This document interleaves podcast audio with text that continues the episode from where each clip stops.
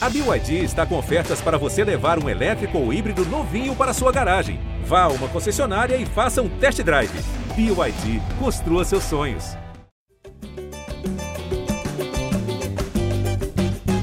Alô, você ligado no GE Flamengo, podcast dedicado a você, torcedor rubro-negro. Eu sou o Jorge Natan e hoje estou na missão aqui de substituir o chinelo do Igor Rodrigues, que pelo visto ainda não se recuperou da água tônica pela classificação do Flamengo à final da Copa Libertadores. Na edição passada foi o Caio Mota que apresentou, hoje eu estou nessa missão e já vou então dar as boas-vindas aqui para o Caê, para a nossa edição de número 176. Salve, Caê, tudo bem por aí? Pois é, Natan, tá difícil encontrar um homem, né? Mas enquanto a gente vai batendo aquela bola ali, enquanto ele vai fazendo aquele detox importante ali depois das águas tônicas e vamos falar essa vitória do Flamengo, uma vitória é, protocolar como acho que teria que ser, né? A gente vai falar bastante sobre isso. Estava pensando muito antes do jogo é, como, que, como que o Flamengo iria se comportar nesse campeonato. Eu acho que o jogo de ontem é bem um exemplo de como que deve ser esse comportamento. Mas enfim, depois eu falo mais sobre isso, deixar a rapaziada dar também seu, sua boa, sua boas-vindas, boas semanas. Aí, então vou chamar mais um setorista aí do Mengão no GE,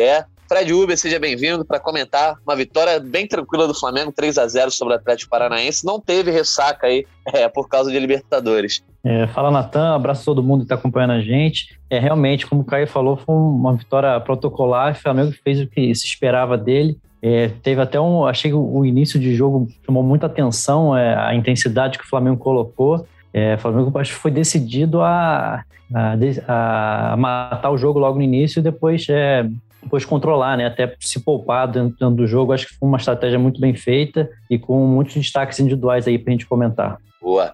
Também dar as boas-vindas ao Arthur Lemberg, representante aí do projeto A Voz da Torcida no GE. Arthur, ontem é aquele tipo de jogo que o torcedor que foi ao estádio, né? Se tinha algum tipo de tensão, ela acabou com 10 minutos, já estava 2 a 0 Pôde tomar muita água tônica. O único perrengue para a galera que foi no Maracanã foi a chuva que caiu no final, né? Fala, Natan, fala, Caê, Fred, Raíra, galera que tá ouvindo. Cara, realmente o Flamengo ontem jogou movido pela força do ódio porque a gente vai ganhar esse brasileiro na raiva, porque o nego tá fazendo de tudo fora de campo para atrapalhar a nossa trajetória. E é muito normal isso daí, o Flamengo está acostumado a já ser o, o time a ser batido, todos contra nós, o mundo contra o Flamengo é o nosso jogo preferido. E quanto à ausência do Igor, eu vou glosar aqui o grande poeta Celso Ferreira, Branquinha branquinha, pouquinha é rainha, muitão é tirana. Acerta, é um conselho, conselho sobre hum. água tônica para a galera que está ouvindo aí o nosso podcast. Vamos então começar a falar Nathan, sobre essa partida. Queria introduzir aqui e cumprir a promessa que eu tinha feito já há muito tempo de convidar a Raíra para participar com a gente desse, desse bate-papo hoje. Eu sei que ela acompanha bastante os jogos, vejo que ela comenta muito no Twitter. Eu queria aproveitar e convidá-la também para para dar os pitacos dela aí ao longo do episódio, falar o que, que ela acha, o que, que ela viu, não só do jogo de ontem, quanto desse restinho de temporada do Flamengo, né? Vamos Opa, nessa? Então vamos lá. Raíra, chega para nossa resenha. Raíra Rondon, editora, diretora, é, todos os horas possíveis aí sobre o nosso podcast GE Flamengo. Raíra, seja bem-vinda então à nossa edição de número 176 Opa, muito obrigada pelo convite. Vou adorar ter essa resenha com vocês aí. Já acompanho um bom tempo nos bastidores e vai ser uma honra participar dessa resenha com vocês. Ah, boa. Então vamos começar com a Raíra, Caê, já que ela está nesse papel aí de estreante. Raíra, quero saber de você o seguinte: o Renato Gaúcho mandou a campo um time basicamente que é o ideal, né? Não teve essa coisa de poupar, embora o Flamengo esteja iniciando uma maratona aí de cinco jogos antes de ter mais um jogo de Copa, né? O jogo contra o próprio Atlético Paranaense na Copa do, na Copa do Brasil. Então vamos começar falando aí. Primeiro, se você achou a escolha certa de ir logo com força total, é um adversário que vem de uma mudança de treinador. O Alberto Valentim tá para assumir aí é, o, o, Atlético Paranaense. E o Flamengo foi com o time ideal a campo, como se fosse jogar, sei lá, a final da Libertadores. Tá certo, Renato, começar essa maratona com força total? Tá certíssimo, Renato, principalmente porque a gente vai perder jogadores importantes para a data FIFA, né? Quatro dos nossos jogadores é, muito importantes, então nada melhor que o time com força total em campo. Ainda pegou um Atlético com só três titulares em campo, né? Então valeu para a gente fazer esses 45 minutos perfeitos do Flamengo, como todo mundo disse, força total e não teria outra escalação nesse jogo no Maracanã. Pois é. E Caí, essa disparidade entre o Flamengo perfeito e o Atlético Paranaense desfalcado acabou gerando um abismo entre duas equipes que, de fato, têm níveis bastante diferentes, né? Embora o Atlético esteja aí também para disputar a final da Copa Sul-Americana, esteja na semifinal da Copa do Brasil, justamente contra o Flamengo, deu para ver que o Flamengo jogando de forma inteligente, com essa escalação aí, é um time muito difícil de ser batido. Inclusive, eu, eu vi suas postagens lá no, nas suas redes sociais, eu, eu senti que você ficou bastante impressionado aí com a atuação do Flamengo nesse jogo. Sem dúvida, assim, é, antigamente a gente brincava de 10 minutos ou dois gols, né? Não sei se existe isso ainda, mas lá em Campos, quando eu era adolescente, era assim: 10 minutos ou dois gols, fez dois gols, o time sai e entra o próximo. Se fosse assim ontem, o Atlético seria, seria eliminado, iria para de fora rapidamente. Agora, uma coisa que me chamou muito a atenção, eu estava até pensando uh, antes do jogo, conversando com um amigo, é, que, nós almoçamos juntos, sobre assim, como que o Flamengo iria se comportar nessa sequência de campeonatos, assim, porque acaba que todo essa, esse desequilíbrio que há na tabela de jogos, principalmente, nem, nem falo de questão de, de arrumação, adiar ou não adiar, mas o que já está adiado gera um desequilíbrio que contamina muito a percepção do campeonato. Isso poderia muitas vezes tornar um pouco mais arrastado para o Flamengo essa, essa disputa, né? Entender um pouco até que quando a gente está tá na cola do Galo ou não está, acho que isso só, só vai ter mesmo é, essa dimensão quando os jogos ficarem equiparados. E aí eu achei muito importante que o Flamengo é, fizesse o que fez ontem, que é até o que o Arthur fala muito aqui, que é oferecer entretenimento para o seu torcedor, oferecer diversão. E foi bem isso. Foi assim: você entra, resolve, faz o que é obrigação, que é garantir os três pontos, e dali para frente, do minuto 8, 9 para frente, foi só lazer foi só diversão, foi só entretenimento, e porque a parte da tabela já estava resolvida. Acho que o Flamengo tem que se comportar assim ao longo dessa caminhada na caça ao galo, uma caça que não vai ser simples, mas que se você fizer o que se espera contra adversários que são mais fracos, torna tudo muito mais divertido para quem acompanha, para quem torce. Então, acho que é, que é assim. O Flamengo tem aí, em condições naturais e normais, apenas um adversário, porque o Palmeiras já já enfrentou duas vezes, então tem só um adversário que a gente pode chegar e falar: não, esse jogo vai ser pau a pau, esse jogo vai ser disputado, esse jogo é, há um grande risco até de, de tropeço, de perder. O resto, cara, a gente tem que ser muito é, honesto e correto assim com os fatos de que o Flamengo é muito melhor. É, essa semana mesmo, com Bragantino e Fortaleza, que são times que estão ali no, no G6, fora de casa, o Flamengo tem time para ganhar tranquilamente dos dois. Se vai ganhar ou não é outra coisa. Se vai cumprir é, essa obrigação de fazer os três pontos, oferecer diversão para a torcida, é outra coisa, porque o futebol é jogado. Agora, tem time para isso, então acho que tem que ter o comportamento e a mentalidade disso. Então, isso que eu acho muito importante. Depois, lá na frente, quando os jogos ficarem pau a pau, quando ficar é, 30 a 30 na tabela e tem o confronto do dia 31 de outubro no Maracanã, a gente vê, a gente entra na, na parte da graça competitiva. Só que até que isso aconteça, é, de forma competitiva, vai ser difícil de ter um parâmetro, de ter uma dimensão. Então, por isso, ir vencendo e oferecendo é, lazer para o seu torcedor, acho que é muito importante. É, o Fred, essa vitória oferecendo lazer, né? Foi uma vitória por 3 a 0 que, como eu comentei lá no começo, né? Todo mundo já passou a vislumbrar que o Flamengo não teria problemas no jogo de ontem, porque o Everton Ribeiro abre o placar aos 5 minutos, o Bruno Henrique amplia aos 10 e ainda nos acréscimos aí o último lance do primeiro tempo, o Andrés Pereira faz um, um gol aí no contra-ataque é, que deixa o placar em 3 a 0 enfim, o segundo tempo foi basicamente para teste, para entretenimento, para água tônica, seja lá o que for. Mas essa vitória, Fred, é, coloca também, eu acho que um, um, um, pouco debaixo do. Não vou dizer que acaba, né? Mas eu acho que coloca um pouco para debaixo do tapete aquela discussão que vinha se tendo sobre o Renato, né? Ah, mas ele, ele não sabe fazer o Flamengo dominar o jogo, o Flamengo está virando um time reativo, está virando um time que não tem padrão em termos de saída de bola, não tem padrão em termos de pressão na marcação. Pelo contrário, né? Acho que o jogo de ontem corrobora que sim, o Flamengo, quando está num dia bom, ele consegue ter tudo isso e ser dominante, vencer fácil. Enfim, eu acho que o Renato garante pelo menos alguns dias de paz com relação ao trabalho dele, justamente com essa vitória tão boa. Sim, é, mostrou esse. sufocou né, no início ali, foi uma intensidade enorme e resolveu o jogo logo. É, acho que o Renato tem, o time dele tem essa, essa característica, pode é, alternar durante o jogo, assim como foi nesse contra o Atlético Paranaense. Mas acho que interessante até para que o Renato se preocupa tanto com desgaste, o Flamengo jogou muito tempo em metade do campo só, né? Isso, e com a bola, isso desgasta muito menos. É, é, lembro até um pouco o que acontecia em 2019, que o jogo time era pouco, mexia, era menos rodado um pouco, mas é, não tinha tanto desgaste porque, jogava muito a bola em um pedaço curto de campo. Acho que isso deu muito certo e ajudou também a, a é, já entrando em outro tópico aí, acho que o Andréas deixando uma ótima impressão de novo, né? Tava batendo na trave, literalmente, né? E conseguiu fazer o primeiro, primeiro gol dele. E foi um dos grandes destaques da partida aí. Acho que foi tá, tá sendo importante também ele para ele, ele entrar nessa rotação do, do time para chegar ali na, na reta final aí, final de Libertadores, reta final do Brasileiro e como o Caio falou mais para frente, quando todos os jogos estiverem equilibrados, ele já está numa, numa rotação, né, no mesma rotação do, do time. Pois é, o Andrés muito elogiado, foi eleito, inclusive, o craque do jogo na transmissão da TV Globo. Ele começa a se destacar, o Arthur, naquela disputa que a gente já falou várias vezes aqui no podcast, né? Sobre quem é o parceiro do Ilharão, né? O parceiro, entre aspas, perfeito. O Thiago Maia também é um dos caras que a torcida gosta bastante. O Diego é, é sempre um cara que entra e, na maioria das vezes, corresponde, embora a torcida se divida com relação ao Diego. Mas nessa disputa, o Andrés parece ser o cara que mais se destaca.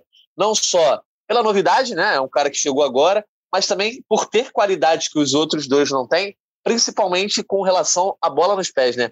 Que cara técnico. Ele, a gente sempre, quando ele foi contratado, né? A gente comentava aqui que ele é um cara com a bola nos pés, bate bem, é, dá bom passe, é um cara inteligente, tem mais, foi um cara formado na Europa, né? Enfim, e mais também tem essa qualidade individualmente. Tá encantado com o Andrés também? Você tá achando aí que ele vai ser, entre aspas, o titular desse time? Se chegar lá na final da Libertadores contra o Palmeiras, o Renato Gaúcho tem que botar o Andrés em campo? É, Natan, esse é um debate antigo nosso aqui, né? Sobre quem ganharia essa posição que era originalmente do Gerson. E a gente considerou a possibilidade do Andrés ser um grande é, concorrente a essa vaga. Cara, ele está se superando. Acho que ele deixou para trás tanto o Diego quanto o nosso amigo Thiago Maia. Ele está jogando muita bola e acho que a diferença talvez seja pelo que o André se apresenta como um substituto do Gerson, agregando qualidades que talvez o Gerson não tivesse. Ele é mais dinâmico, ele corre mais, talvez não desarme tanto, mas com a bola no pé ele é superior. Estou gostando muito, o moleque pegou mesmo o espírito do time, tá jogando com raça. Depois de três bolas no pau, conseguiu fazer um gol bonito ontem. E, cara, eu acho que vai ser difícil barrar ele. Mas futebol é dinâmico.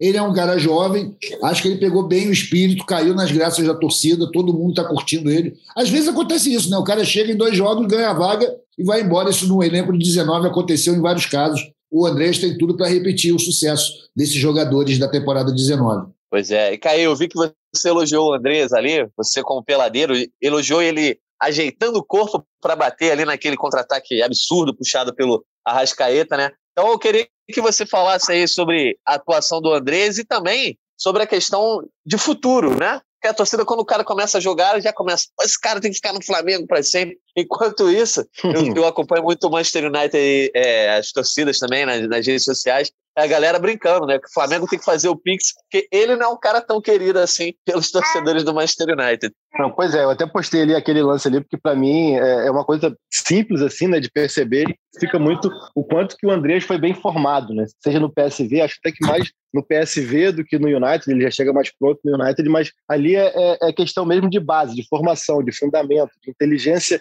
não só com a bola, mas de, de, de movimento corporal, assim, né? Quando o Bruno Henrique toca para trás, a gente está muito acostumado aqui no futebol brasileiro ao atleta, de repente, é quase como um futsal, domina com a bola e prepara para o chute, assim, né? Ele fez tudo isso somente com o movimento do corpo, né? Ele prepara o corpo para que a bola chegue já à feição dele bater. Então, assim, seja nesse lance, seja como ele bate na bola, o passe longo dele, assim, dá para ver que ele foi muito bem formado, né? É, o, o, processo de base dele, de fundamento, foi muito bem feito, foi muito minucioso, assim. Acredito eu que tenha sido é, no PSV, onde ele atuou ali até os seus 15, 16 anos, assim. E é um, jogador muito inteligente, assim. O Arthur até comentou da questão de que ele talvez não desarme tanto quanto o Gerson. São coisas até que a gente consegue, é, para esse recorte, a estatística é importante. A gente consegue pegar estatísticas e, e ter uma comparação eu acho que vale a pena a gente fazer depois, de repente, um reporte de 10 jogos, como é que é, quanto que ele desarma, quanto que ele intercepta e tal, porque eu vejo ele com uma capacidade de colaboração na, na marcação diferente do, do, que é habitual aqui no Brasil. Ele é um cara que corta muito linha de passe, ele, ele é um cara que se antecipa muito, ele é um cara que consegue é, desarmar ou pelo menos recuperar a posse de bola sem precisar dar o tranco, sem precisar dar carrinho. Então, assim, foram várias bolas. Uma coisa que me chama muito a atenção também, vocês podem reparar daqui para frente, é que sempre que ele tem a possibilidade de já desarmar ou interceptar dando passe, ele dá. Ele é um cara que, assim, é, é, se ele consegue chegar inteiro na bola, mesmo que uma bola dividida, ele procura sempre já dar o passe, já buscar o adversário, não dar o desarme, mas depois dar o passe. A gente fala muito aqui de alguns jogadores, o Diego, por exemplo, foi muito criticado por isso, por pentear muito a bola antes de tomar decisão. O Andrés é um cara que ele penteia o mínimo possível a bola, né? ele, ele tem capacidade técnica para dar passes de primeira, passes longos, e, e, isso me chama muito a atenção. Então, um cara que chegou, é, não tenho dúvidas de que ele já é o dono da posição, assim, chegou e mesmo é, deixou o Thiago Maia e o Diego Ribas para trás pela questão mesmo do que ele consegue oferecer tanto defensivamente quanto ofensivamente. Ele consegue ser aquele box-to-box, por mais que não tenha aquela, aquela estrutura física que a gente está acostumado a um box-to-box que, que virou padrão no mundo, é, até na Europa, uns 10 anos para cá. Né? O, Natan vai ter até mais exemplos do que eu, mas me vem à mente muito o Ramires, que fez muito sucesso com isso, enfim, o próprio Lampard, com outras características, é o cara que vai mesmo do área a área, só que é, o Andrés consegue percorrer esse caminho do campo todo sem ser tão expansivo, sem parecer que ele é um cara que tem muito fôlego, é um cara que tem muita força física. Ele, ele joga com simplicidade. Isso me chama muito a atenção. E uma coisa que eu acho que vale a gente falar aqui é da questão dele ser segundo volante, né? porque a gente vai ter uma semana inteira de, eh, das redes sociais pedindo que ele seja o substituto do Arrascaeta. E está cada vez mais claro que ele funciona ali, que ele prefere jogar ali. Inclusive, ontem o Matheus, que é um, um rapaz que trabalha com as mídias sociais dele e é muito amigo do Andreas, postou no Instagram do, do Andreas, ainda, é, ainda tinha gente perguntando se você era segundo volante, né? Era só ter paciência, você não é só segundo volante, como é o melhor do Brasil. Então, assim, é uma coisa que está muito bem definida para ele, é, e aí fica aquela reflexão: até que ponto vale a pena pegar e colocá-lo agora mais para frente, só para suprir uma, uma carência, ou volta com o Vitinho, ou volta com uma outra alternativa, enfim. Isso é coisa para o Renato, mas é, deixar claro que está cada vez mais evidente, até em palavras é, do Renato, do Andrés, agora do amigo do Andrés, e que ele quer jogar ali nessa posição onde ele tem jogado e tem rendido muito bem. Né? Pois é. É eu brinquei essa questão do Pix, né? O Flamengo tem é, contrato com o Andrés de empréstimo até o meio do ano que vem, não é isso, Caio? E depois tem a opção de compra, agora não me recordo o, o, o valor que é está acordado. É até, até o meio do ano que vem, se eu não me engano, é 20, são 20 milhões de euros ou 15, não sei. É, mas é aquilo, assim, tem muito tempo. Sim, é. Acho que o Marcos Braz, Marcos Braz e o Bruno já demonstraram habilidades é, de conduzir negociações. Compraram o Pedro por 12, por exemplo, ou 14, não lembro agora. Enfim, é, é um valor que assusta, mas pela idade do jogador e pelo que ele performar, não é uma coisa impossível. Só que acho que o Flamengo tem muita coisa para pensar agora. Fica a torcida fica ansiosa, mas é. Sem dúvida. No transfer market, o preço dele está 7 milhões de euros, galera. É, mas aí é, é o preço que é o valor estipulado. É. avalia. É, avalia. Isso. Se for comprar, tipo... os caras vão, vão, aumentar, né? Certamente é, não, o United o que... vai pedir. Vai... Depende muito do interesse tá do United, pre... né? Não, tá, tá até previsto em contrato já. É, que ah. se, se, se, eu, eu, vou até ver isso ao longo do dia com o pessoal e, e confirmo, mas é entre 15 e 20. É, mas de tá repente certo. a gente bota algum CRIA aí no rolo e esse dinheiro pode baixar, né? é sempre assim. O Andrés, então, ele certamente dos jogadores chegaram agora, né? Davi Luiz, Kennedy, ele é o cara que já está caindo mais nas graças da torcida. O Davi ainda não teve tanto tempo de mostrar seu futebol, até pelo, por conta do físico. E o Kennedy agora que está começando a entrar nos jogos. Enfim, o Raíra, queria saber sobre é, os outros jogadores aí na partida de ontem, porque o André jogou muita bola, mas o time teve uma vitória tão boa que, obviamente, ele, não só ele teve uma grande, um, uma grande tarde no Maracanã. Quem é que você acha que deve ser exaltado aí junto com o Andrés, que foi importante para essa atuação, digamos, cirúrgica do Flamengo, acabar com o jogo rapidinho. É, eu, eu vou citar um que eu acho que vocês não vão citar, que é o Diego Alves, que eu acho que é, não foi fundamental para a vitória, mas mais uma vez mostrou que está em grande fase. Mas lá na frente, todo mundo parece ter jogado muito bem contra o Atlético Paranaense, né? Eu vou citar aqui o Everton Ribeiro, eu fiquei com isso na cabeça depois do jogo. Se acontecer qualquer tipo de problema com a arbitragem, o Everton Ribeiro consegue apitar o jogo tranquilamente. Ele está em cima dos melhores lances, dos principais lances sempre, mesmo que ele não participe diretamente da jogada. Então, não à toa ele estava lá depois que o Andrés mandou aquela bomba na trave e só empurrou a bola para dentro do gol. Então, assim, o cara é onipresente dentro de campo e mesmo quando não está participando da jogada, é muito eficiente. E uma, uma outra pessoa aqui que eu queria exaltar, que a gente sempre fala aqui, é o Arão. Eu acho que com esse estilo de jogo a gente vai cada vez menos disputar o nome do Arão nesses lances que a gente vê nos melhores momentos do jogo, né, que vão depois para as mídias sociais, etc. Porque a parte do ataque vai estar sempre muito imponente, com Everton Ribeiro, Rascaeta, o próprio Andreas agora flutuando ali no meio e o Bruno e o Gabigol fazendo de tudo ali no ataque, mas isso não quer dizer que o Arão vai ser menos importante. Pelo contrário, para essa parte ofensiva funcionar perfeitamente, lindamente do jeito que a gente está vendo, o Arão vai ter que estar tá organizando tudo ali atrás. E quando eu digo organizar, é também estar tá presente quando um Léo Pereira falhar, alguma parte defensiva dessa falhar. Então, chamam o Andreas de Sir Andreas, mas eu queria exaltar aqui o Sir William Arão, que é importante demais para esse time. tá certo, Raíra. O, o Fred, a Raíra falou sobre a importância do Arão também defensivamente.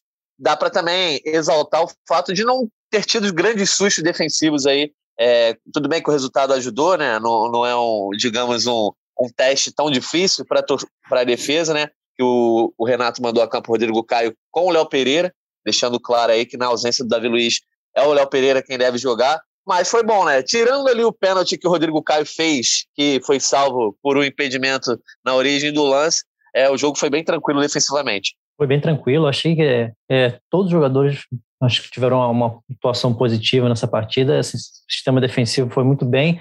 É assim, o Atlético foi, foi exigiu muito pouco também, né? Ficou muito atrás, mas tam, também pela, pela postura do Flamengo de, de, de amassar mas individualmente acho que foram bem também. Felipe Luiz, mais uma vez, com a simplicidade dele, ajuda demais. Rodrigo cai muito bem no, no contra um. O Léo Pereira também foi muito, muito seguro na partida, muito sério. E, e o Isla fez, a, fez ali a, parte dele também, sem, com simplicidade.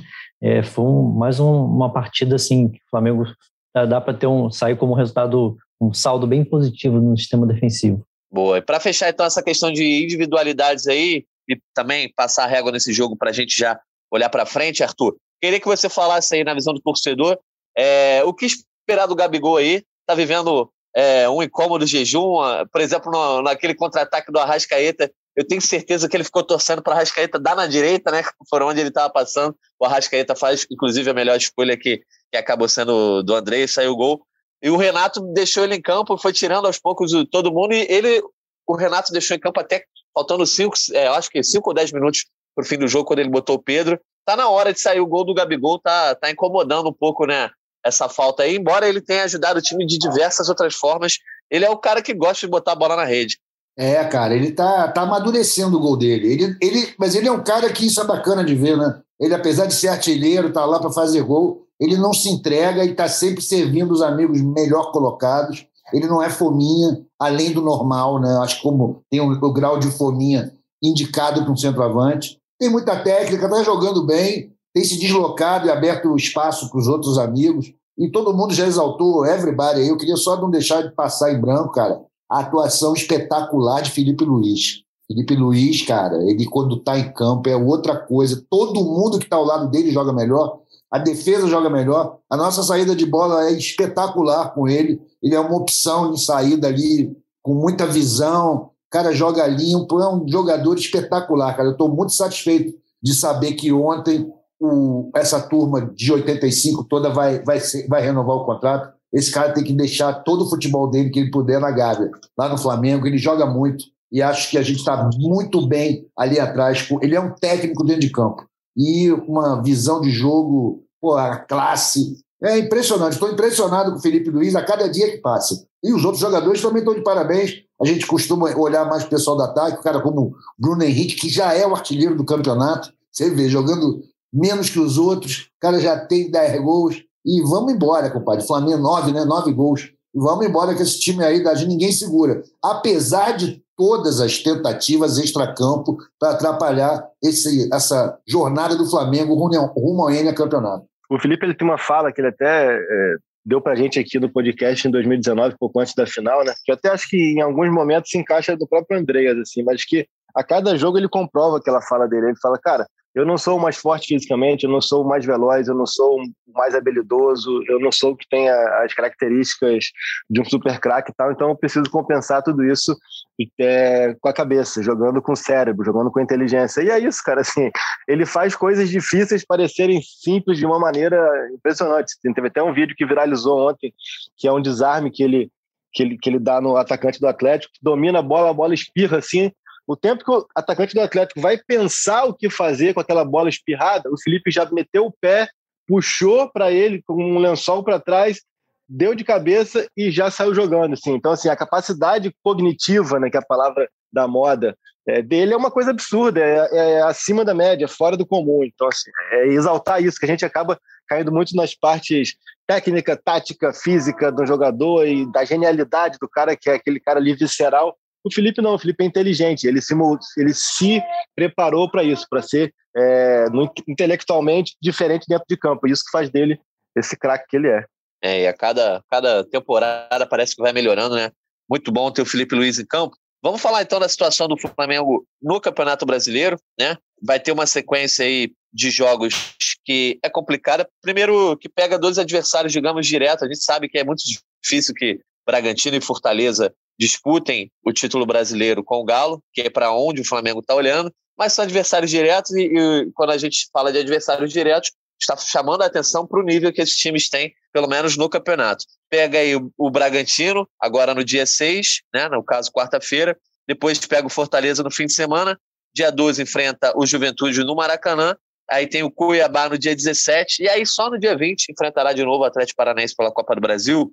Nessa sequência aí, o Flamengo, como já comentei, olha para o Atlético, Atlético Mineiro, que quase tropeçou diante do Inter aí nessa rodada, acabou tendo uma vitória muito importante, 15 jogos sem perder, e aí hoje essa diferença é de 11 pontos. O Galo é líder com 49, o Palmeiras já é em segundo com 39 e o Flamengo tem 38 com essa coisa de dois jogos a menos, né? Não, não dá para analisar tanto a situação, só que aí, o Raíra, é aquela situação. A torcida do Flamengo, não, a gente se ganhar os dois jogos a menos, bota seis pontos aí, o Flamengo está com 44, estamos a cinco do Galo. Beleza, mas tem esse se ganhar, né, que não dá para adivinhar. E outra coisa, não dá para contar também com todos os pontos em todos os jogos. Você acha que aí Bragantino e Fortaleza é obrigação seis pontos, se fizer quatro tá bom? Como é que você enxerga? Porque são dois times complicados. Pra, é óbvio que se o Flamengo quer ser campeão, tem que vencer os dois jogos mas não tem nenhuma carne assada nessas duas rodadas. Não, não tem nenhuma carne assada, nem carne assada premium, que nem fala o nosso amigo Arthur.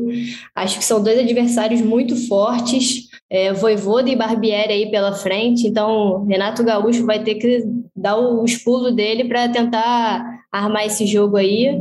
Não vai ser fácil, eles estão muito bem na tabela ali também, é, procurando por coisas diferentes, o Fortaleza querendo uma posição de classificação para Libertadores, que esse ano vai ser mais fácil, porque a gente está cheio de brasileiro aí na, na pista, mas acho que não é obrigação, não. Principalmente porque a gente está em frente de, de Copa diferentes, com a cabeça já em outros lugares, em outras semis e finais. Então, acho que o que a gente conseguir tirar de bom dessas disputas aí vai ser bom, é, até para ver como esse time de Renato, do Renato se porta nesses desafios maiores, né? Então, estou ansiosa para ver como, como é que vai ser isso aí. Ô, Fred, a situação é a seguinte: além de ter adversários mais complicados, pelo menos nessas duas primeiras rodadas aí, é, tem a bendita data FIFA, que eu acho que o torcedor do Flamengo deve odiar mais do que os rivais, né? Que vai desfalcar o Flamengo de jogadores importantes, é, tanto a seleção brasileira, mas também tem a questão do Arrascaeta, do Isla aí, que vão jogar é, as eliminatórias por Uruguai e Chile.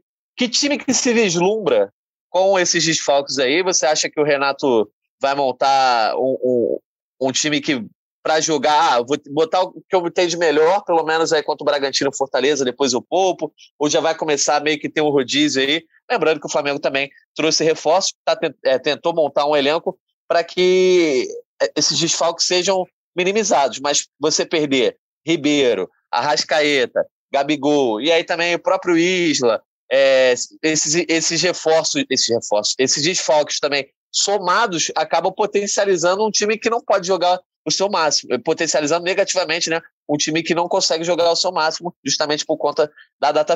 É, então, acho, acho que o Renato vai ter que, não tem jeito, acho que ele vai ter que, vai ter que escalar o que ele tiver de melhor, né? Acho que para as vagas do Isla e do Gabigol, acho que não tem muito mistério, né? Mateuzinho e Pedro. Agora, acho que o desafio do Renato vai ser como montar esse meio campo, que característica vai mudar, não tem jeito. Não, não tem substituto para Rascaeta e para Everton Ribeiro. É, ele vai ter que ver quem que ele vai poder contar. O Bruno Henrique saiu com dores, mas em, em princípio é, foi mais uma precaução. Vamos ver o que vai acontecer. É, se ele vai, quem que ele vai poder contar também. Se o Vitinho é, é mais um atacante, né? não tem uma característica de, de organização que tem o Arrascaeta. Se ele, por exemplo, se ele optar botar o, o Michael no lugar do, do Everton Ribeiro, é completamente diferente, um jogador é, mais de ponta, né, de velocidade, não é um organizador. Eu acho que vai ser esse o grande, o, o grande desafio para o Renato, se ele conseguir fazer com que esses jogadores rendam nessas posições, principalmente de Arrascaeta e Everton Ribeiro. Acho que o Flamengo tem tudo para ter dois bons resultados aí. São jogos muito complicados, como vocês disseram, mas acho que, que uma, por material humano, o Flamengo, mesmo com esse desfalque, não fica devendo a nada a Bragantino e Fortaleza. Tá certo. Eu vou chamar o Arthur então e depois eu vou falar com o Caê sobre a questão da disputa pelo título.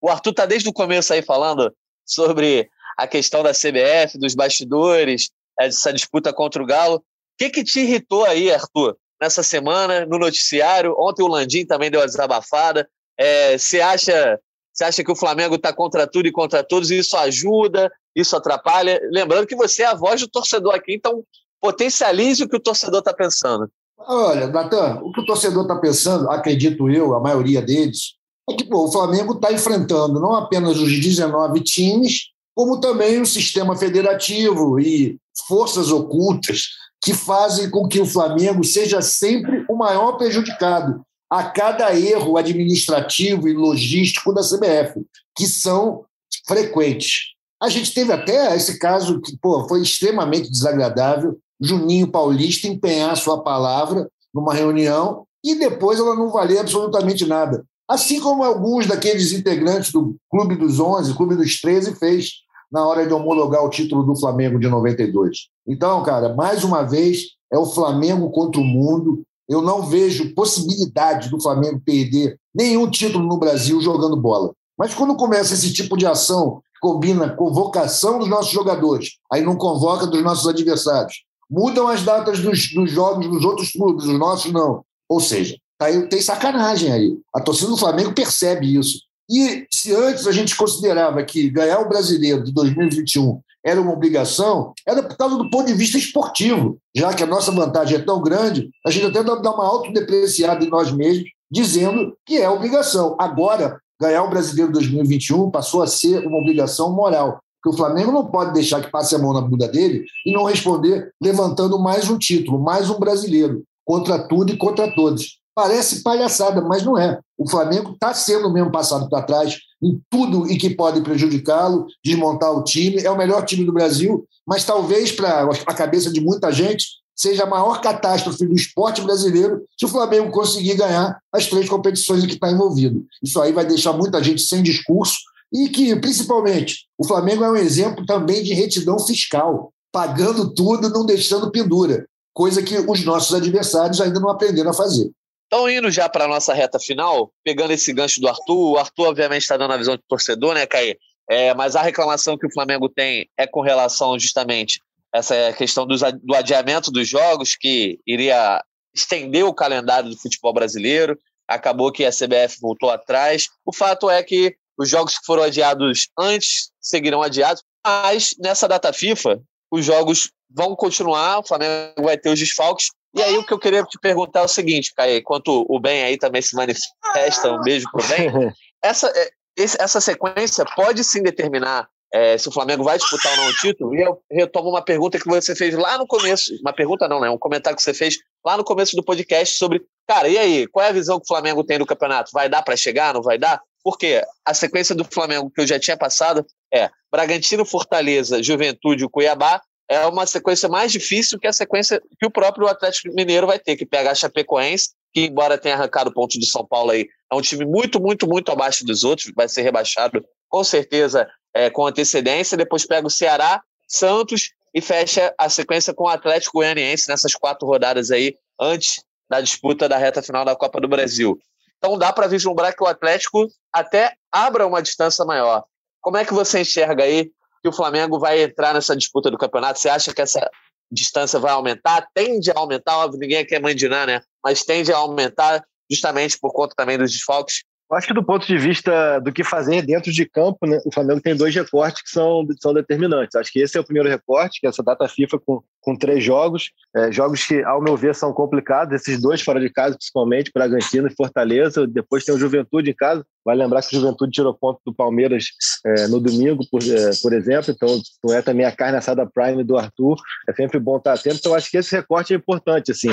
Você sair dele com sete a nove pontos, obviamente, você consegue manter na sua toada para pegar o outro recorte, que é o recorte lá do começo de novembro, quando você tem Atlético e os dois jogos atrasados contra Atlético, são três, três Atléticos, né? Atlético Mineiro, dia 31 de outubro, depois dois jogos atrasados contra o Atlético Paranaense e contra o Atlético Goianiense. Eu acho que esse é o segundo recorte que vai dar para o Flamengo ver de que maneira que ele vai se preparar para a final. Vai se preparar jogando a Vera o brasileiro ou se chegar ali e falar, ah, cara, já deu aqui, vamos focar na Copa do Brasil e na Libertadores e, e seguir o nosso baile. Então, assim, acho que são dois, dois recortes de três, de três jogos importantes para o Flamengo entender o que, que ele vai vislumbrar no brasileiro e sempre até esse período jogando a Vera, obviamente.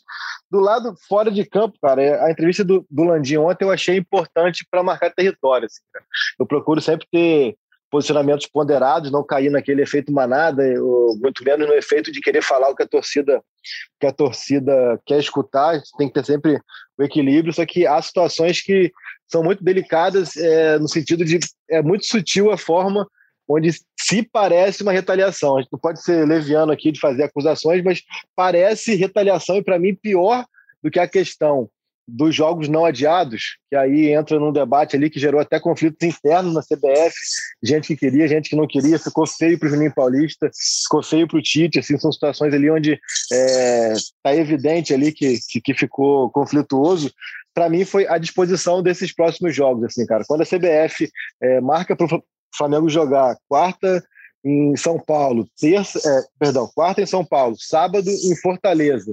E aí na terça-feira no Rio de Janeiro, sendo que poderia ser um jogo na quarta-feira, você tira um dia de, de descanso do Flamengo, e aí você depois tem o jogo no domingo somente aqui no Rio de Janeiro, também contra o Cuiabá, mas para jogar contra o Atlético, esse jogo do domingo, já que é na terça, poderia ser sábado, são coisas sutis assim, que a gente fica, é, que eu acho que aí é, demonstra, no mínimo, uma má vontade com tudo que, se cerca o Flamengo. Assim, entendeu? Então, assim, é complicado a gente fazer acusações aqui, mas são coisas que, que são sinais de que normal não é, porque outros clubes não passam por isso. Então, acho que a mania de perseguição que muitas vezes a torcida tem não existe, mas acho que chegou um ponto onde o, o Flamengo foi pro, foi pro, pro front, foi pro combate com a CBF, e a CBF está dando a resposta da maneira que, que, que lhe é possível ali. É a questão da, da data FIFA, eu acho que é um absurdo. É, não tem como, você acaba prejudicando de maneira é, prática e direta Flamengo e também Atlético e Palmeiras. Acho que o Palmeiras também sai muito prejudicado nessa disputa, mais do que o Atlético. Acho que o Palmeiras, quando perde quase toda a linha defensiva dela, o Everton, Gustavo Gomes, Piquerez e tudo mais, o impacto é muito grande.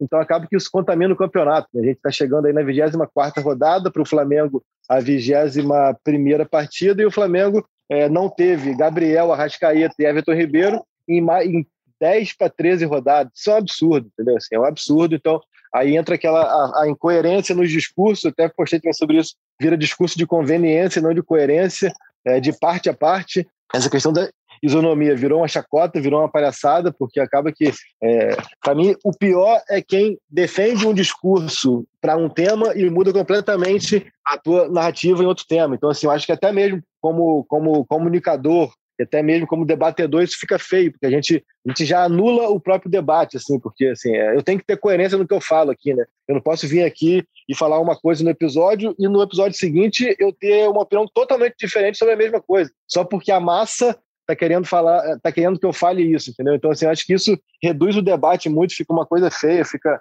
fica feio para a gente como comunicador, fica feio para quem consome. Então, acho que tudo isso aí tem muita coisa aí por trás, assim, no sentido de como sociedade, né, cara? Acho que esses, esses episódios de de briga por voto de torcida, de briga por data FIFA, de, de enfim, de conflitos de interesse e tal, é, representa muito o que a gente tem como sociedade. E eu não estou entrando em, em, no espectro político, digo no nosso próprio dia a dia, a forma como a gente se relaciona com o porteiro, como se relaciona com o nosso chefe, tudo mais. Assim. É sempre a pessoa buscando o que é conveniente para ela e não o que é coerente. Isso, para mim, é muito fake. É certo, aí a visão do Caê. Ô, Fred, se você quiser falar também sobre isso, se posicionar também, você como um cara que cobre o Flamengo, mas eu queria só te perguntar o seguinte: é, o Flamengo com todo esse ambiente interno tão conturbado contra a CBF, você acha que, por exemplo, um tropeço, né, de repente uma derrota aí, vamos, vamos falar um, a pior das hipóteses para a torcida do Flamengo, sei lá, diante do Bragantino, você acha que o Flamengo publicamente jogaria a toalha no brasileiro?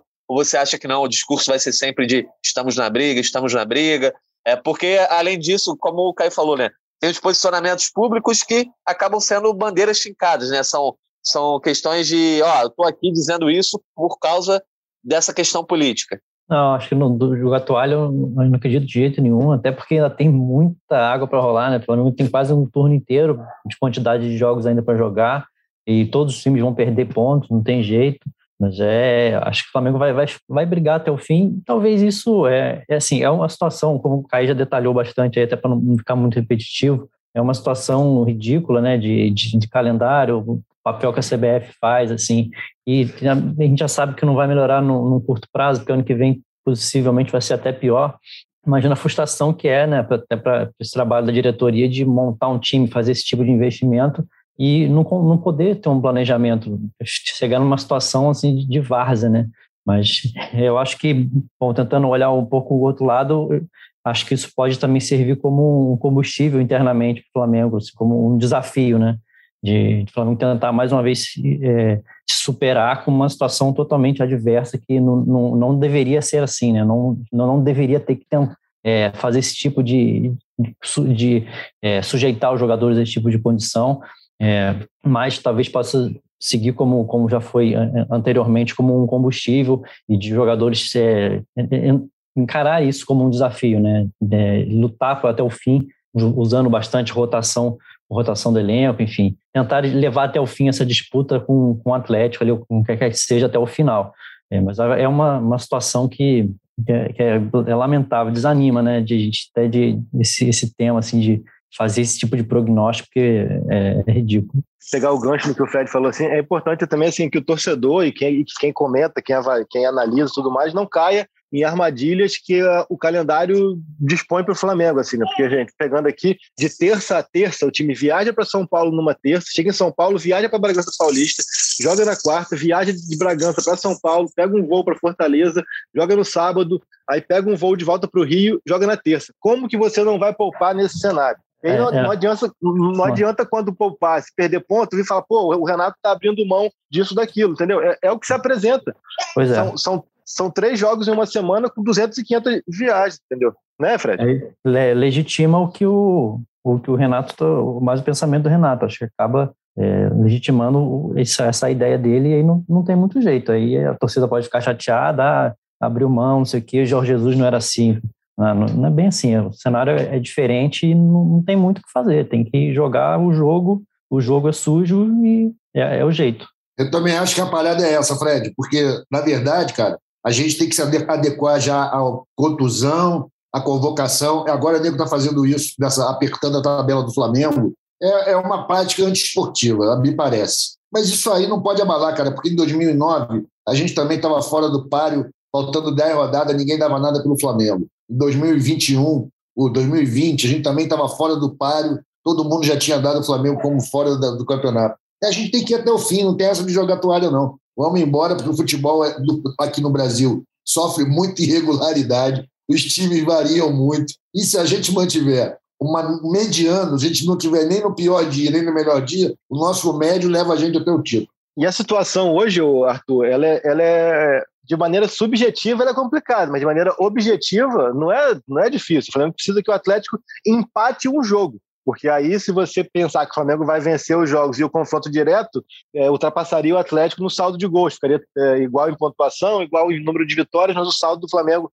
hoje mesmo, com dois jogos a menos, já é melhor do que o Atlético. Então, assim, é, é, é, é ter isso em mente, assim, né? Exatamente, então, de, maneira sub, de maneira subjetiva é difícil, porque tem os jogos adiados, tem, tem a questão dos desfalques. Agora, de maneira objetiva, é, é, é uma situação que dá para virar tranquilamente. E uma coisa que me chamou muito a atenção, eu parei para acompanhar mais o Atlético agora, porque eu vi os dois da Libertadores e vi também o jogo de sábado contra o Inter, me, me surpreendeu o quanto que o Atlético é, é refém do Hulk, cara.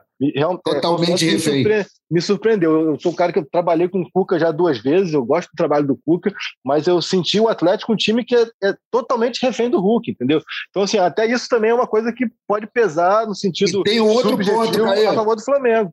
Tem um outro ponto nisso daí, que você vou fazer uma comparação com o Internacional do ano do campeonato passado. À medida que as rodadas vão sendo mais chegando perto do final, todo o peso psicológico de anos e anos na fila, no caso deles são cinco décadas, isso vai contribuindo. Pô, os caras vão sentindo os jogos, vão ficando cada vez mais pesados. Aí é tipo o Internacional perder em casa pro esporte. Esses Sim. caras foram ontem. O Internacional quase que não perde o jogo. Pro, pro... Eu vi o jogo do sábado. E acho que o Atlético jogava muito melhor no começo da temporada, quando ele estava mais leve. Agora ele já tem o peso da liderança e o peso dessa fila. Isso aí atua na cabeça dos jogadores, da torcida, vai criando um clima de cobrança terrível. A tensão está toda do outro lado, a gente está tranquilo. Pois é, então, ó, pegando tudo que vocês falaram aí, a gente vai falar sobre, sobre Brasileirão ainda durante as duas, duas ou três semanas, né? Só no dia 20 que o Flamengo começa a ter de novo Copas no caminho, Libertadores, Flamengo só joga em 27 de novembro, a grande final contra o Palmeiras. Então, certamente, Brasileirão que vai dominar todos os podcasts aí nas próximas semanas. Quero fazer um exercício que pode ser retomado daqui a algumas semanas aí com o passar das rodadas. Começar pela Raíra e aí a gente vai fechando já com os destaques finais de todo mundo. Raíra, primeiramente, seja bem-vinda na resenha aí. É sempre muito bom contar com a tua opinião aqui. Quero saber o seguinte, de 0 a 100, o quanto você acredita no título brasileiro do Flamengo 2021. E aí pode se despedir da galera. Bom, posso apostar num 75? Ser mais comedido aqui, já que é minha primeira participação. Vou de 75. É, acho que é isso. Finalizando a resenha hoje. Ontem foi aniversário da dona Patrícia. Sabe quem é a dona Patrícia, Natan? Não conheço. É parente sua? Dona Patrícia é nada mais nada menos que a esposa do nosso Felipe Luiz. Eu como ah, boa, olha aí. eu como boa fofoqueira que sou, tava de olho, fizeram uma festa surpresa para ela, festão, todo mundo reunido, Dona Marília, Dona Bruninha, todas as esposas dos nossos jogadores queridos do Flamengo. E ela é gringa, mas teve pagodinho e tudo.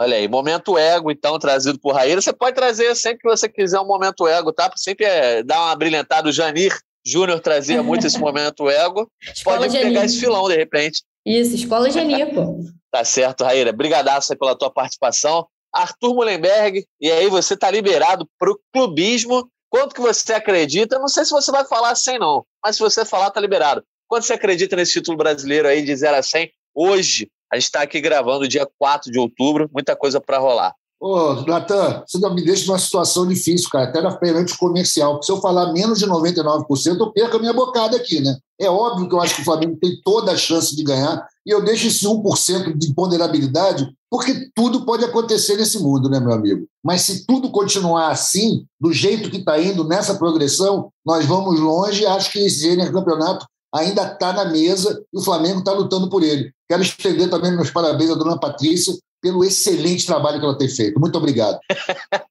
tá certo, Arthur. Sempre tem aquele 1% vagabundo, né, Arthur? Não tem como. É obrigado, obrigado aí, Arthur. E agora fechando aí com o Fred e com o Caê, que vocês aí vão ter mais aquela visão pé no chão, né? Da galera que está cobrindo o dia a dia. E aí vocês vão ser cobrados depois. Vocês sabem que a, a Flá Twitter tá sempre de olho aqui no GE Flamengo. Fred Uber, tua, tua opinião de 0 a 100, a chance do Flamengo vencer esse campeonato? Não, acho que o Flamengo está está numa condição boa, acho que está bem boa junto com o Atlético, apesar dessa, dessa vantagem do Atlético, mas é, é, um, é um time que até como o Caio comentou aí, que, que é dependente muito do Hulk, é um time é, que não é, não é tão, tão experimentado quanto o Flamengo, acho que vai, ainda vai vacilar bastante no campeonato. É, acho que está tá muito equilibrado essa disputa. Para não dizer 50-50, eu vou botar 60 aí para o Flamengo, porque eu acho que o Flamengo costuma quando, quando se junta ali, quando chega na, na hora de decidir, esse elenco já provou, já merece esse, esse crédito aí, porque já provou que, que é multi, multicampeão. Eu acho que 60 aí, eu, eu diria de Flamengo ser campeão, 60%. Você, você acha que o Flamengo é favorito hoje na frente do Galo, é isso? Acho que sim. Não, porque ó, a, a pergunta, eu te falava. Lá vem o Casagrande. Assim, Lá vem o Casagrande, é. daqui a pouco. Não, que eu perguntei de 0 a 100 60, então o Flamengo é favorito. Não, mas aí é porque você comparou com o Galo, né? É porque o, o, o Arthur falou que o Flamengo tem 99% de chance de ser campeão. Entendeu? Você acha que o Flamengo tem 60% de chance, que aí, se você olhar nessa perspectiva, já não é uma chance tão grande. Você entendeu ou não? Resumindo, de 0 a 100, 60. Então tá bom. Tá bom. Ah, você eu sou foi de humanas, eu não entendi não, Natan. Não entendeu? Não, porque é o seguinte, ó. De 0 a 100, quanto, quanto o Flamengo teria? Pô, eu acho que o Flamengo tem 90% de chance. Mesmo com o Galo aí, eu acho que o Flamengo tem 90% de chance. Beleza. Tá?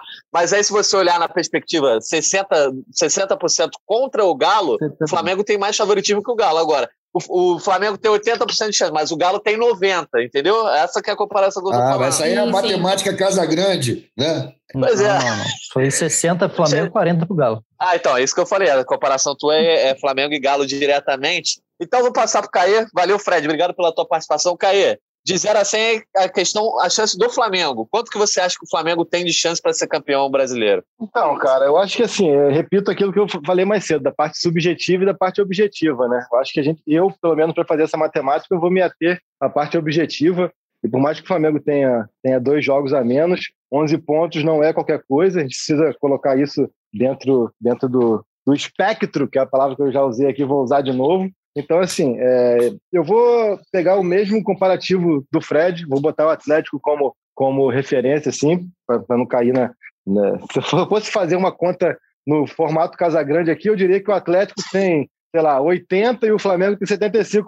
Né? Então, eu acho que o Atlético, é, por uma condição matemática e óbvia do que existe, do que eu tenho como, como, como objeto ali para poder avaliar, eu não posso ignorar o fato de que o Atlético já escalou alguns metros a mais desse Monte Everest. Né? Isso a gente não pode, não pode ser ignorado. O Flamengo pode ser que, que o mosquetão fale, que a corda voa, então tem muita coisa ali, acho que tem, tem muita possibilidade é, de chegar ali é, nesse confronto direto com o Atlético em uma condição boa, mas o Atlético hoje está tá, é, tá na frente, não tem como, não vou, não vou ir contra e contra a lógica. Assim. Acho que o Flamengo tem condição sim, mas botando na perspectiva do 100%, eu diria que hoje está 60 40 para o Atlético, assim, né, cara? Por uma, por uma série de motivos, não por incapacidade do Flamengo, mas porque eles já, já percorreram um, um, alguns metros a mais nessa montanha e o Flamengo tem ainda a Libertadores, tem os jogos adiados, tem os desfalques. Eu não posso ignorar tudo isso nessa perspectiva, mas eu acho que é totalmente possível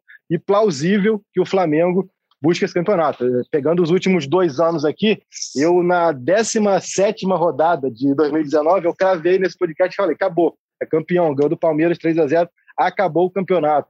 É, no ano seguinte, contra, contra o Inter, eu acreditava muito mais do que eu acredito hoje de que o Inter ia ratear. Eu achava o Inter um time com muito menos recurso técnico e coletivo do que o Atlético. acho que o Atlético é, tem muito mais é, capacidade técnica ali, por mais que eu acho que é um time refém do Hulk, mas tem, é um time muito mais organizado e tem essa questão do, da, das duas rodadas de frente. Assim. Então, é, eu boto aí 60-40, mas entendendo que é, posso chegar no dia 31 de outubro e falar, ó, a mim hoje agora é 70-30 para o Flamengo, desde que as coisas aconteçam da maneira que o Flamengo pode fazer acontecer, entendeu? Então, eu acho que basicamente é isso. Boa. Eu sei que eu causei uma confusão do caramba aqui com essa matemática. Jornalista fazendo conta é complicado, né? Eu, desculpa aí se eu causei confusão nessa coisa do 0 a 100, do 50 a 50. O importante é que todo mundo acha que o Flamengo tem chance. E a boa notícia para você que está ouvindo Não, tem, é Flamengo. Tem, tem muita chance, cara. Eu queria até fa falar é. antes de encerrar, depois você volta, que eu queria falar do, do Renato. Assim. Vai lá, vai lá. Posso falar já? Não, sim, cara, porque assim, a gente vem. Ontem foi o vigésimo jogo do Renato, né? e o Renato é um personagem que ainda é, gera muitos, é, muitos, muitos sentimentos distintos aí, tanto na imprensa quanto na torcida e tudo mais. E, ao meu ver, muita gente traz, traz para análise, para avaliação, é, sentimentos que o próprio Arthur comentou no último episódio, que vão além desses 20 jogos. Assim. Tem simpatia, tem trauma, tem qualquer tipo de situação. É, então, acho que assim, cara, e uma coisa que me chama muita atenção é que tentam há muito tempo desvendar o que é esse Renato. E está cada vez mais claro que esse time do Renato não vai ser um time de uma característica, não, não vai ser um time autoral no sentido assim, ó, esse time ficou marcado por ser assim. Está cada vez mais claro que é um time mutante. Então, se a gente puder, de repente, batizar, é um time totalmente mutante. Mostrou isso nesses dois últimos jogos, que foram duas atuações muito boas. É um time que come, começa a partida marcando alto, depois não tem problema nenhum em recuar, não tem problema nenhum em ter uma preguiçinha, não tem problema nenhum em mudar as características ao longo do, do da partida. Então, se a gente pegar e falar que, ah, que o time do Jorge Jesus era um time amplamente vertical, de intensidade, de marcação alta, de recuperação rápida de posse de bola, de querer meter um, dois, três, quatro, cinco, seis, a gente sabe que era assim. O time do Rogério, de repente, era um time mais que gostava de controlar o jogo, de ter a bola, de girar mais, mais o jogo ali, era um time que também conseguia de repente, ter uma característica muito marcante. Esse time do Renato não vai ser assim. Então não adianta você querer identificar. É como se você quisesse definir o cabelo do Gabigol. Ninguém vai conseguir definir. Vai ser rosa, vai ser dread, vai ser louro, vai ser raspado tal. O time do Renato é o cabelo do Gabigol. Cada dia vai estar de um jeito e nem por isso é menos bom do que os outros. Então, acho que é isso que é importante ter em mente. Se a pessoa fizer qualquer análise do time do Renato esperando um padrão definido e repetitivo, vai sempre encontrar pontos de crítica. Eu até brinquei no comentário ontem, falei, galera, tá aí, o time ganhou, o time não sofreu, e para os cornetas de plantão, o Diego Alves fez uma defesa, que os cornetas vão ficar falando, tá vendo? Olha lá, o Atlético teve espaço e chegou. Cara, então assim, então eu acho que é só pra gente ter um pouco isso em mente. Não adianta a gente avaliar qualquer coisa com base no que a gente quer ver. Tem que avaliar as coisas com base no que está ali, no que a gente está vendo. Eu acho que esse time do Renato está claro que é um time mutante. É um time que vai marcar alto, que vai marcar baixo, que vai passar no contra-ataque, que vai querer ter domínio de jogo. E é isso, cara. É, ele, ele, ele, ele quer que seja assim. E assim está sendo. Se é bom ou se é ruim, vai de cada um. Para mim, tem sido muito bom. Do, dos mesmos criadores dos Coringa do Flamengo, vem os mutantes do Flamengo, né? É o estilo de jogo do é Renato. Isso. Eu comentei com, com, o Paulinho na semana passada, né, depois do, da Libertadores, que é, é, isso aí, o Flamengo é muito difícil de analisar, e o comentarista que for comentar, é, analisar o jogo do Flamengo só olhando melhores momentos, ou dando só aquela pincelada, aquela olhada de rabo de olho, pode cair num, numa casca de banana aí com certeza, porque o time tem uma característica diferente a cada jogo e às vezes dentro do próprio jogo ele muda sua característica muito facilmente. Então tem que analisar esse Flamengo aí com, com o olho mais aguçado, justamente para não Trazendo. resumir o, trabalho do Renato no rótulo só, né? Trazendo para aquela discussão que nosso amigo participou recentemente, eu não posso falar que tatuagem é ruim porque eu não gosto de tatuagem. Exatamente. Eu posso falar que eu não gosto, eu posso falar que eu não tenho tatuagem, mas eu não posso falar que é ruim porque eu não tenho, entendeu? Então, assim, basicamente é isso. Eu, eu posso falar que, pô, eu gosto do estilo de jogo que marca alto e é intenso. Mas não é porque o Renato não é assim que eu vou dizer que é ruim. Então, basicamente é isso. É isso aí. Galera, a gente ainda vai discutir bastante Renato Gaúcho, tatuagem, é, chance matemática do Flamengo aí nas próximas semanas. Você que ouve o GE Flamengo pode esperar as próximas edições. Não sei se com Igor Rodrigues no comando, que a gente Continue sabe que enchendo, enchendo a caixa de mensagens de Igor Rodrigues. Mande áudio, mande post, Mande embora. Mande tá rolando um papo aí na Rádio Corredor que o Igor está sendo treinado para apresentar o Big Brother, hein? Ih, rapaz, eu já falei isso para ele já, que ele seria um bom apresentador mas aí, né, o, Arthur, aí o cara nunca mais ia querer falar de Flamengo na vida, ia virar outra pois parada. É, esse é o problema, né? Ali tem que ser neutro, né? Aí ele, ele, ele ia querer ser dummy, ele querer ser dummy pra ficar na frente. então, ó, esse é o saco do Igor Rodrigues pra ele voltar aí nas próximas semanas. Se ele não estiver de volta, ou o Caê vai estar na pilotagem, eu também posso estar aqui dando uma visita de novo. Sempre prazer estar no GE Flamengo. Obrigado, Raíra. Obrigado, Fred. Obrigado, Caê. Arthur e a todo mundo que nos ouviu nessa edição de número 176. Até a próxima.